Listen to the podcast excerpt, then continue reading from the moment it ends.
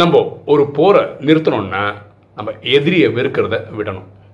நம்ம மனசில் தோன்றக்கூடிய கெட்ட தேவையில்லாத சிந்தனைகள் வராமல் இருக்கணும்னா நல்ல தேவையான சிந்தனைகளை உருவாக்கணும். நல்ல தேவையான சிந்தனைகளை உருவாக்க நல்ல விஷயங்களை பார்க்கணும் நல்ல விஷயங்களை கேட்கணும் நல்ல விஷயங்களை படிக்கணும். ஒரு போரும் சரி ஒரு கெட்ட எண்ணமும் சரி நம்ம வாழ்க்கையை அழிச்சிரும். அதனால் நல்ல சிந்தனைகளை உருவாக்குவோம் நல்லபடியாக வாழ்வோம். எண்ணம் போல் வாழ்வு.